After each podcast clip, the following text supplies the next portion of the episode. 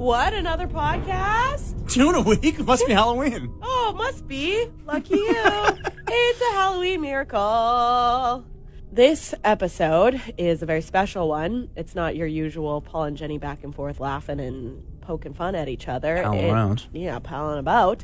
It's Kate Humble, a wonderful uh, historian who joins us at Ross Bay Cemetery, one of the first cemeteries in Victoria and, and has so much history.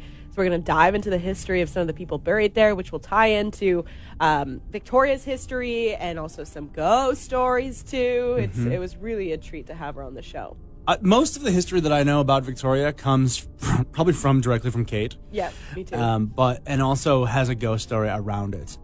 And you know, it's like even whether you believe in ghosts or not, it's a fun way to learn the history because uh, so many of the gravestones that we went to have as like a fascinating tale, and it makes me so oh my god, just blown away that like these things, these very dramatic things, happen where I now stroll about hungering for a burrito. right? Yeah. Yeah, it's so cool. Just diving deep into to that history and how it plays to today with these ghost stories that have been happening. Um, also, we have a special ghost that joins us, and it's Menno from Hollerado. So he's also going to be in this podcast too. Amazing. Yeah, He's and he has a guy. really good ghost story as Yeah, he does. Where he was on mushrooms for. Yeah, was it a ghost story? or Was it a trip? We don't know.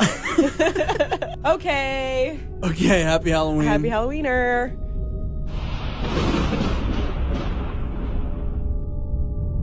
Right now, I'm joined with Kate Humble. And Kate, do you want to kind of explain what you do in Victoria and what you're all about? Sure. Well, if you've ever taken a ghost walk with us at Discover the Past, chances are good you've probably seen me. I'm the lady with the gingery curly hair. um, my day job, I'm a museum curator and a historian, and at night I do ghostly walks and history tours with Discover the Past and have for a long time. And thank you for coming down with us. And like, yeah, what Paul was saying earlier, as soon as you walked on scene, you had stories for like almost every grave site here. So uh, we have a few hours of just history and ghost stories and uh, a bunch of other things as well. Now, I want to talk about other cemeteries before we get into the Ross Bay Cemetery. This isn't the first one, though it has a lot of history. It's not the first one in Victoria. That's correct. Most people think of Ross Bay Cemetery as like the oldest cemetery in Victoria, Yeah. but it, it absolutely is not. Ross Bay is the third major cemetery in Victoria. Uh, the very first one you cannot see anymore, and I'm going to tell you where it was. It was under a Burger King. In fact, the Burger King at the corner of Johnson and Douglas Street, right in the core of downtown Victoria. And this was a terrible, terrible place for a cemetery. Hudson's Bay Company put it there in the 1840s when Victoria was first uh, inhabited by European people.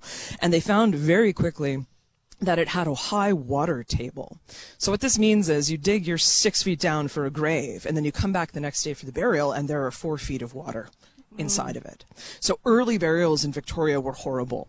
Essentially, you'd uh, say the burial prayers, and then they would ask the families of the deceased to leave because they don't want to watch this. And then the gravediggers would shove the coffin into the grave hole, where, of course, being wood, it would float. And then one of the gravediggers would have to climb down into it with a pickaxe and hammer holes into the sides and the lid of the coffin to get the water to be absorbed so the coffin would sink, and then they would fill it with mud. And so basically, you're burying your loved ones in this swampy gunk. And what a terrible job as a, a gravedigger back then. A terrible, terrible job, in fact. Yeah, and there was an assigned gravedigger for Fort Victoria. His name was John Speldy.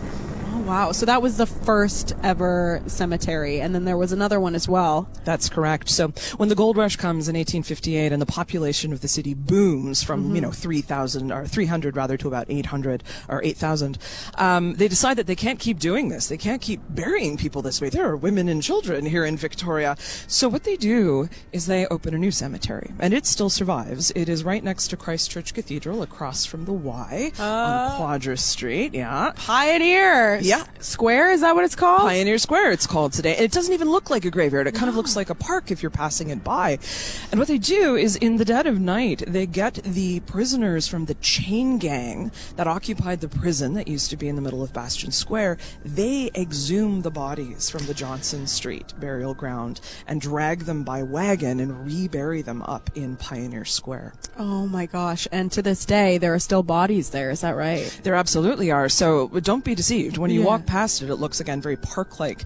But in actuality, there are 1,300 people buried in that very small space. Oh. And they are many layers deep. Most of them. Uh, So, okay, we were talking about this the other day that like Vancouver is, you know, having this problem. Like, we got too many dead people. Yeah. And they were thinking like, all right, let's like stack them up. So, this was a more common thing back then to stack them up. And like, is it re- relatively recent that we only did like one layer of bodies? yeah, I think we're a little more squeamish about these things now. It used to be very traditional that you would just pack them in until there was no more space. And if you go to, say, European countries, I mean, Canada is space rich, right? We have a lot of land in this country, but if you go to Europe, uh, like I was in Greece last year, they have ossuaries where basically you rent a burial space for a couple of years, long enough for your loved one to decompose. Right. And then you show up and then they dig up the bones and then they reinter them in a big ossuary uh, ossa being bone in latin right just a giant interment where all the bo- bones come kind of rattling down in the cemetery and then they give it to someone else And then you only need a box the size of your, for your bones, like a small cooler type of thing. exactly Um, Canada being land rich, I'm going to tell this to you now, Jenny. To uh, this is my final wishes. Just like push me out of a plane when I die, like over like a big forested area in northern BC, and if you find it, you win my inheritance. Oh, what a fun game. What a fun Halloween game. it's I like love the it. db cooper of death scenarios that's amazing You could turn it into a TV show and make even more money on that too. And I'm seeing, you know, couples and friends and kind of spending their Halloween w- taking a walk through Ross Bay Cemetery.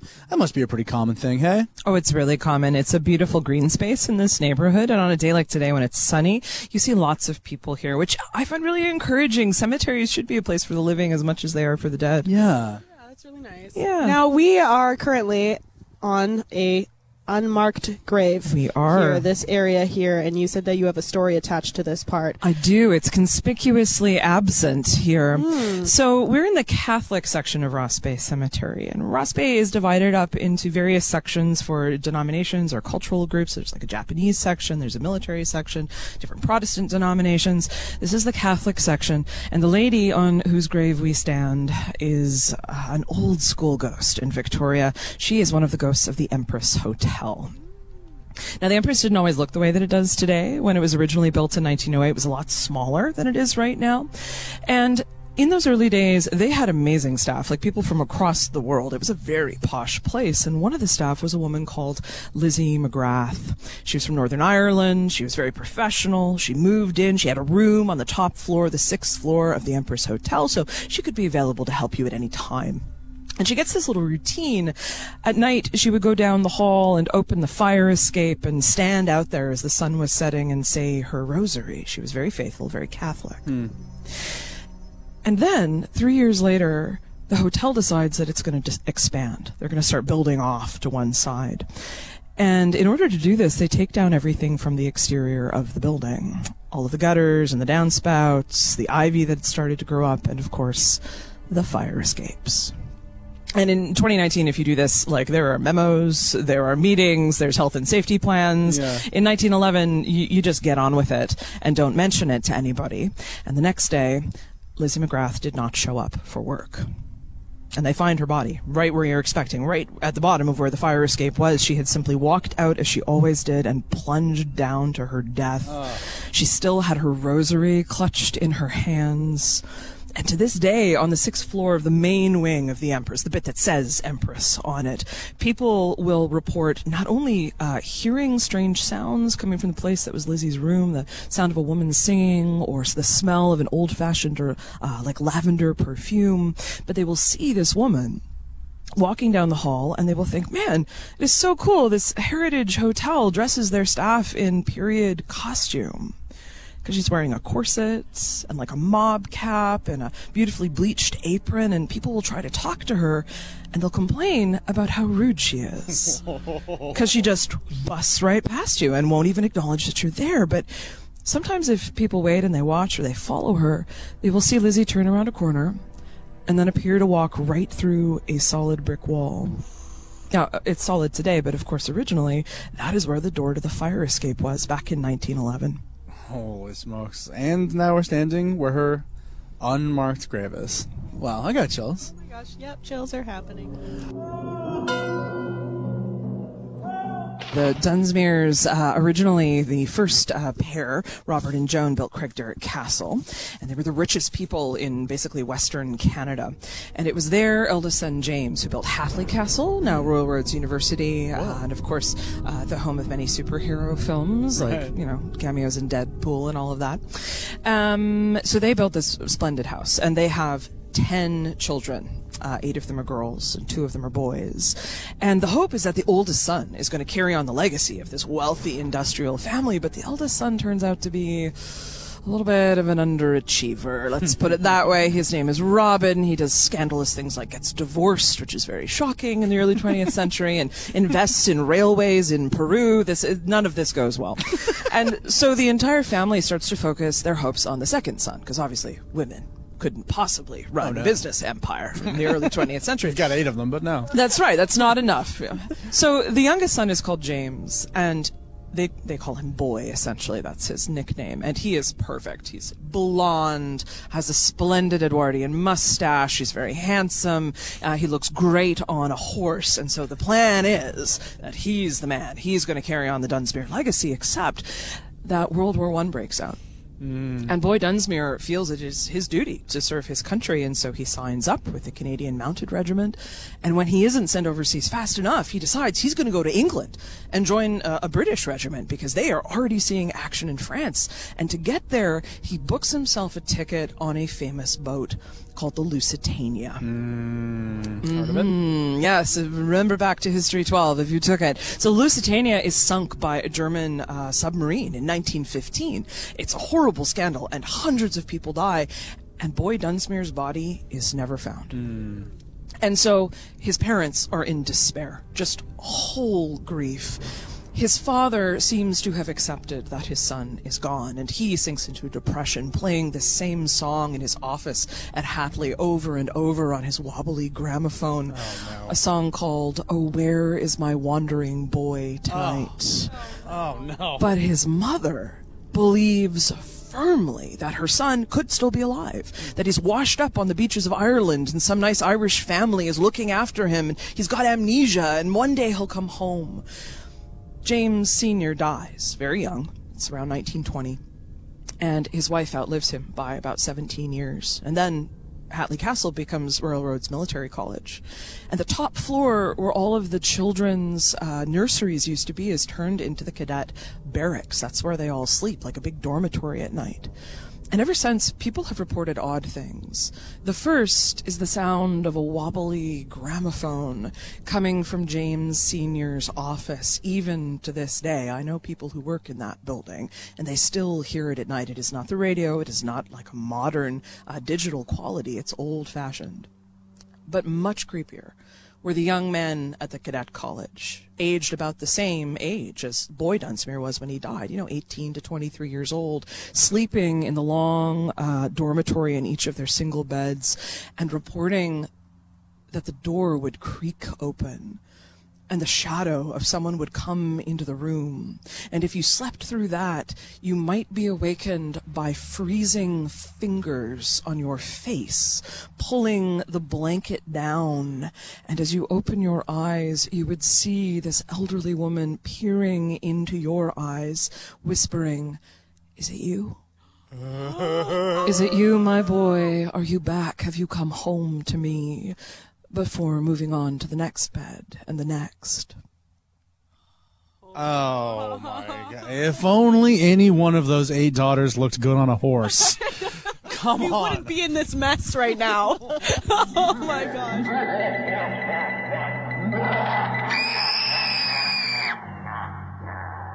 Hey, by the way, I went on a Starbucks run across the street. I went over to get us coffees and pumpkin spices. And as I'm leaving, this woman's like, uh, "Oh, yeah, a gigantic spider on the back of your neck." I was like, "Happy Halloween, thanks." And she like got it off me. I'm like, "Mom, okay, that's just a decoration. Sweet, thank you." And she just dropped it. Didn't wait till I got outside either, like, but just into the coffee shop. So now Oh, so a there's a giant spider in there, so- around. Yeah. Have fun with that. Right now, we are standing in front of David Fee's grave, and this is a very well-known figure in Victoria and a well-known story. And I was wondering if you could share it with us. Yeah, of course. This is actually probably my favorite ghost story of all the ghost stories that we tell. Uh, and the story of David Fee isn't really about David Fee. That's the crazy part of it. It's about the building of St. Andrew's Catholic Cathedral down at the corner of View and Blanchard, the big brick church that is there. So it's 1890. They're trying to build this thing, but they don't have enough skilled laborers to make it go very quickly. So the Bishop of San Francisco sends a bunch of his laborers up. There are 150 Irish Catholic guys or stonemasons and bricklayers. And as soon as they arrive, that church starts shooting upwards towards the sky. But there's a huge problem here. All of these men are Fenians. Now, Fenians were the precursor of the modern IRA, the Irish Republican Army. Mm. And in the 19th century, they're trying to get Britain to let go of its hold over Ireland. Now, if you were an Irish Catholic person in Victoria, you were probably loyal to the Queen because you've come to a British colony, of course, instead of to our southerly neighbor, the United States. But all of these laborers, they are Fenian rebels. And the first thing they do is they haul their controversial Fenian flag up to the top of the bell tower of the cathedral. Oh, what a so, move. yeah, exactly. so, I mean, to put this in modern context, this is like hauling up the Confederate flag over the legislature in Tennessee or whatever. This is bad news. And so the local people are furious and they get the local fire chief, a guy called Tom Deasy, to take it down using his hook and ladder truck. Now, there's a crowd gathered to watch this happen, and half the people are applauding, you know, singing God Save the Queen, but the other half are the Fenians, and they are furious. Their leader is a man called Lawrence Whalen. And he steps up, and in front of the crowd, he declares it openly Tom Deasy, you are a dead man. so, nobody kind of makes much of this. Uh, Lawrence Whalen is known to drink a lot on an evening, so everyone just kind of forgets about it until Christmas Eve of that year. And everybody from the Catholic diocese is gathered in the not quite finished cathedral. They're doing midnight mass, they're singing carols, and this night Lawrence Whalen decides he is going to take his revenge. So he borrows a rifle and he lies in wait in the bushes along View Street with the barrel of the gun facing towards the side door of the cathedral. And his plan is to assassinate the fire chief, Tom Deasy, that night as he is leaving Mass. But how is he going to know which of the hundreds of people coming out that door in the dark in 1890s Victoria street lighting? How is he going to know which one of these guys is the right one?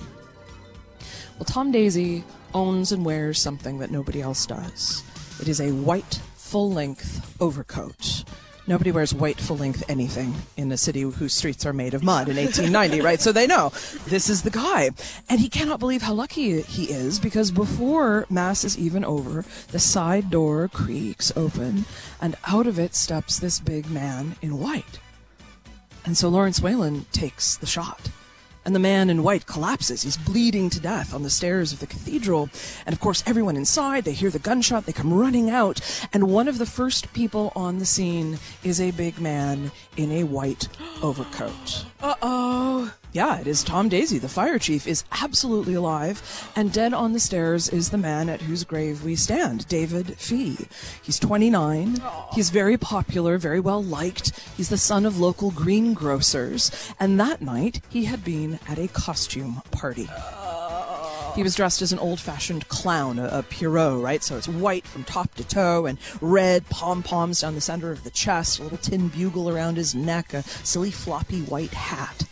And he's just wearing the wrong color in the wrong place at the wrong time. Oh my gosh. Now, today, around Christmas time, people report seeing this tall white figure coming and going by the side door of the cathedral on View Street. He is featureless and faceless, but he is the size and the shape of a human. and the front of his torso is stained with red. And nobody's entirely sure if the red is his pom poms from his costume or the red of his gunshot wound. Oh my gosh. Merry Christmas. Yeah. All right. Yeah. Midnight Mass this year is going to be different for me. Okay, great.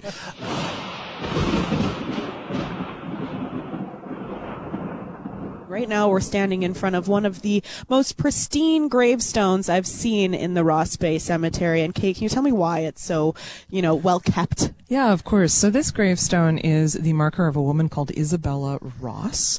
And uh, recently, the Old Cemetery Society uh, restored this grave marker. Uh, they will do this for prominent graves or uh, sometimes for graves that don't have anybody looking after them. It's one of the things that the Old Cemetery Society does.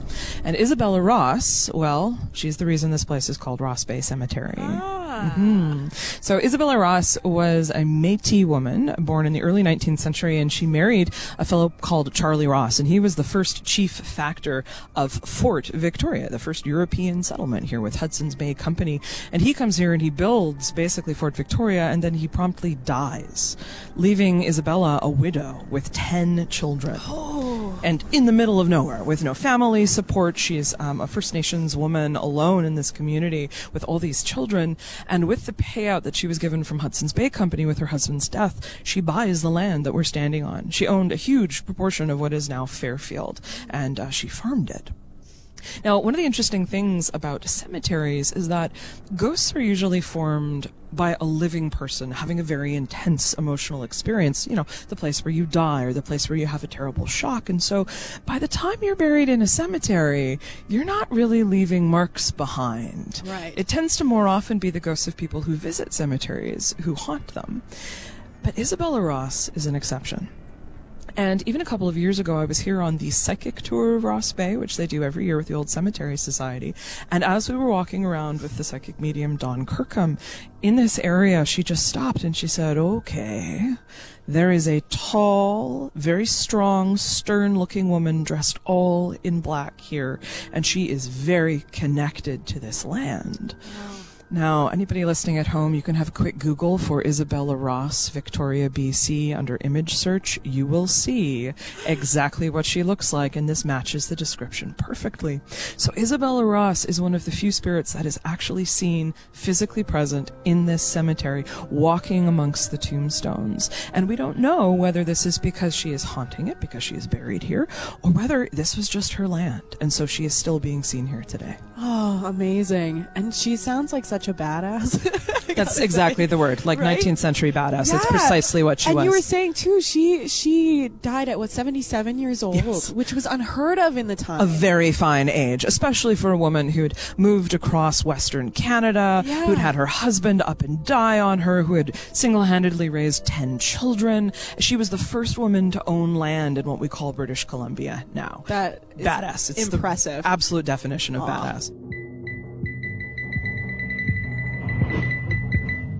Right now, Kate, we're in front of um, a really nice statue. It says Lady Amelia Douglas.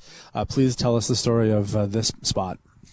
I happily will. So, Lady Amelia Douglas is on one side, and then her husband, the very famous Sir James Douglas, is Oh, on yeah. the other side. He's the guy for whom Douglas Street is named, and the elementary school in James Bay, and all of this.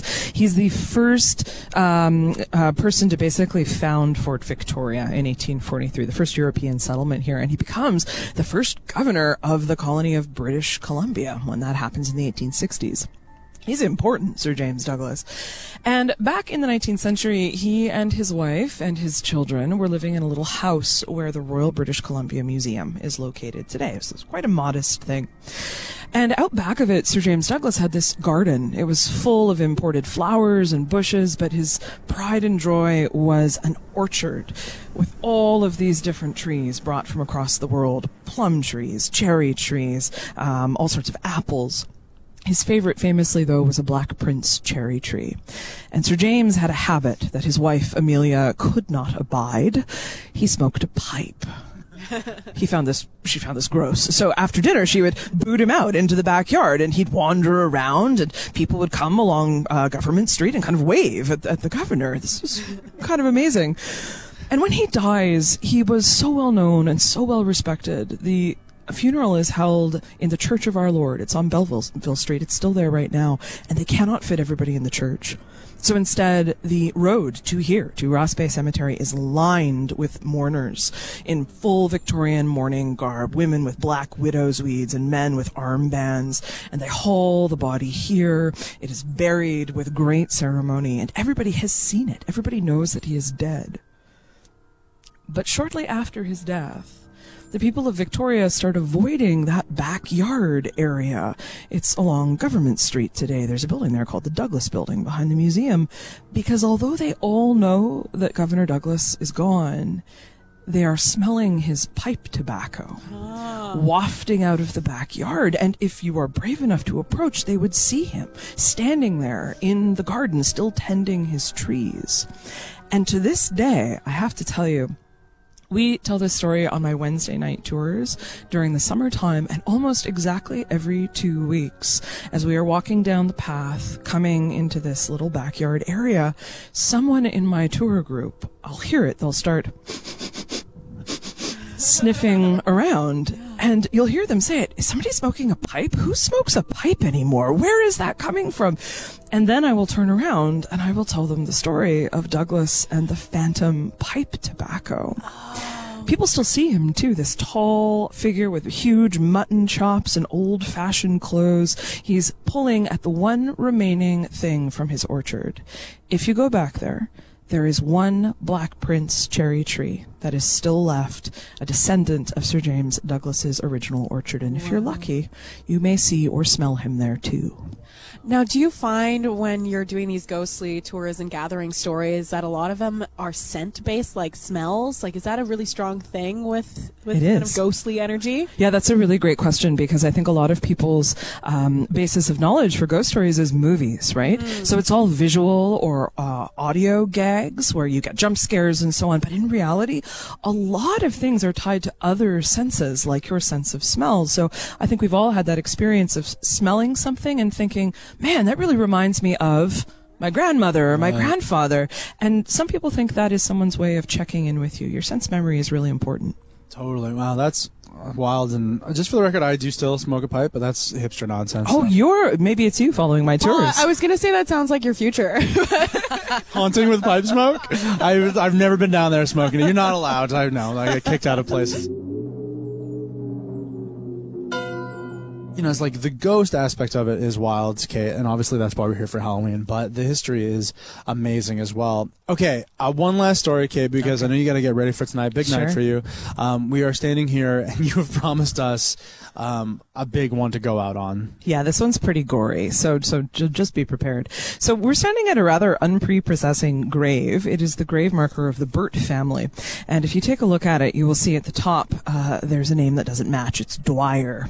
So this is the burial site of Harry Dwyer, who died at the age of 35, and his wife Selina Burt Dwyer, who died at the age of 20.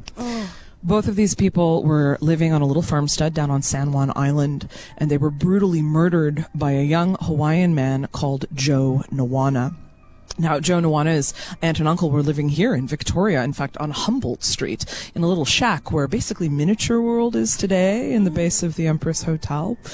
And they were not very happy when their nephew just shows up one day in 1873, unannounced on their doorstep, expecting to stay with them.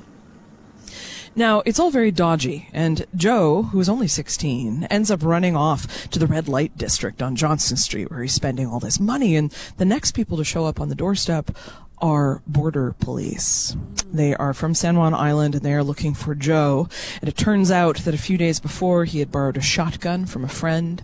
He had walked to Harry and Selina Dwyer's little farmstead, and he had shot Harry Dwyer in the back while he was plowing his field with his plow horse. And according to the coroner, as Harry was dying, sinking down to his knees, Joe had flipped the firearm around and used the butt to drive in the base of Harry's skull. Oh my gosh. Selina was very pregnant and she was sitting on the porch of the house. She watched this happen to her husband and she ran inside. She tried to barricade the door, but Joe Nawana came and sh- uh, broke in the front windows. He shot the pregnant woman twice and there she died inside of the house. And he looted the place. He took all the money, all of the belongings. He came here to Victoria to spend it, and that is when the police caught up with him. And here's where things get extra unpleasant. I thought that was already unpleasant. We're almost there oh. because what is the penalty for murder in 1873? Death, string him up. String 'em up. It is always a hanging. That's exactly it. And not just a hanging. In 1873, it is a public hanging. So you get the wife and the kids, and you all head on down to the town square, and there's snacks for sale. Yeah, and there's souvenirs, and you get to watch somebody get hanged. And they do this in Port Townsend, and Joe Nawana's hanging is botched. They tie the noose wrong, and when the trapdoor falls, his neck doesn't break. And he kicks, and he struggles, and he chokes. They actually have to haul him up out of the gallows. The uh, hangman puts his foot on Joe's shoulders and starts yanking up on the rope to try to get the neck to snap manually. It is horrifying. It takes this kid 20 minutes to die. And at the end, they just instantly bury him in the hanging yard where he had died. It is possible he wasn't quite yet dead. And today, on Humboldt Street, where the old Nawana house was, people experience the ghost of Joe Nawana. He's an uhane, uh, a night stalker ghost in Hawaiian culture. And if you're ever walking along there and you feel something violently shove you in the back, chances are good that is our friend Joe. Oh my god. Why? Did they ever go into any more motive than just he wanted to rob these people? Like, why did he do that? Joe was a pretty bad character. So he was 16 at this point. He already had a criminal record for violent assault, and he had been suspected of another murder previously. So uh, something was not quite right about Joe Nawana, I think, right from the beginning. And his whole family was full of like really lovely, upright, just normal people, but something went wrong with Joe. Wow.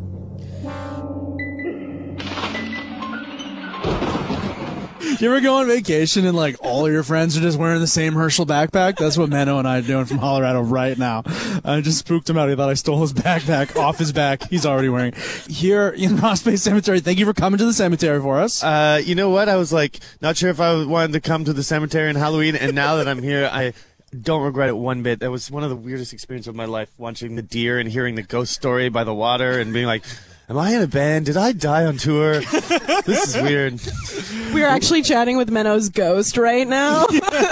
Uh, the show is tonight, of course, the big farewell show at uh, Capitol Ballroom. And uh, Menno, we're going to start off the uh, the little chit chat here with your own very own ghost story. Has anything ghostly ever happened to you? Yeah, definitely over the years of touring, everyone has like claimed to find a ghost in some weird place. But um, oh, oh, thank you. But um, the one that uh, kind of sticks out is the one, the town that we are all from, Manotick, Ontario. There's a mill, and in the mill, um, the miller's daughter on her wedding day, they they went to the mill to like celebrate. I was gonna say take pictures, but this was like 1820 or something. Uh, so do the 1820 version of taking pictures at the mill and uh, they forgot to turn the mill off, and her wedding dress got caught in the um, in the spinning like the mill stuff, and she literally got turned into flour. And um, so there's supposed to be the ghost of Watson's Mill, and like that's a thing in Manotick. And no joke, it was one Halloween night, and it was me and the band very early on in, and um, we I, I guess we had taken a bunch of mushrooms, uh, but we saw the ghost. It was a hundred percent there. Yeah. Yeah, yeah, yeah, totally. And Wow. Even through the it, mushrooms. well, like yeah, that. yeah, yeah. It's a, it was a, you know, she just appears in the window, and um, so yeah, we have a song about it. It's uh, on a on a ten inch we put out that no one owns, but it exists in the world. It's called R- uh, Run Dickinson Run, I think. Wow. Okay, good story. um, okay, so now uh, we're getting set for the show tonight, Yep. and but I'm curious about. I mean, you're off on this uh, tour across the country. It's a farewell tour. It's it, you, you've put it out there. It is the farewell tour, um, and I really I love that about Hollerado. Everything that you've always seemed to do is like done with purpose and like on purpose. Um, so, but it must have been kind of tough to decide. You know, like this band has gone as far as it can go, and so this is going to be it. Um, that part of the decision was a little bit hard, but like to decide that this band has gone as far as it can go, that was pretty easy for us. We we just all kind of looked at each other one day, and we all, and we're like, "This is the last record," and everyone's like, "Yep, this is the last record." Wow. And then we're like, "Let's make it." Let's make it the best we can. And everyone was like, yeah. And we had the most fun making the last, last record. And we are like, oh, we should probably do a last tour, right? And I was like, hell yeah. Hmm. So we spent all our money on a massive tour bus, hired every one of our friends from the past, got like all the openers who are our best friends, and we've been like a traveling party caravan for the last month across the country, just literally turning everything to 11 in fun. Yeah. And then I wonder too, like, um, what are the emotions that you're feeling as you go across on this tour? And are they what you're expecting when you launched out on it, or are they different? There's a whole bunch of emotions that we've all been feeling like I've definitely cried a few times on stage, like, um, you know, not like sobbing gross tears, but like little, little cute ones. Oh, sure, yeah. uh, um, and um, I, I remember like Amigos, like in Saskatoon, like it's never been that particularly a like a great place for us to play. We love playing there, but um, you know, just as the crowd was singing back to us for the encore, and I just like let them take over the song, and just like standing there, and be like, "Wow, it's really, it, I'm gonna miss that."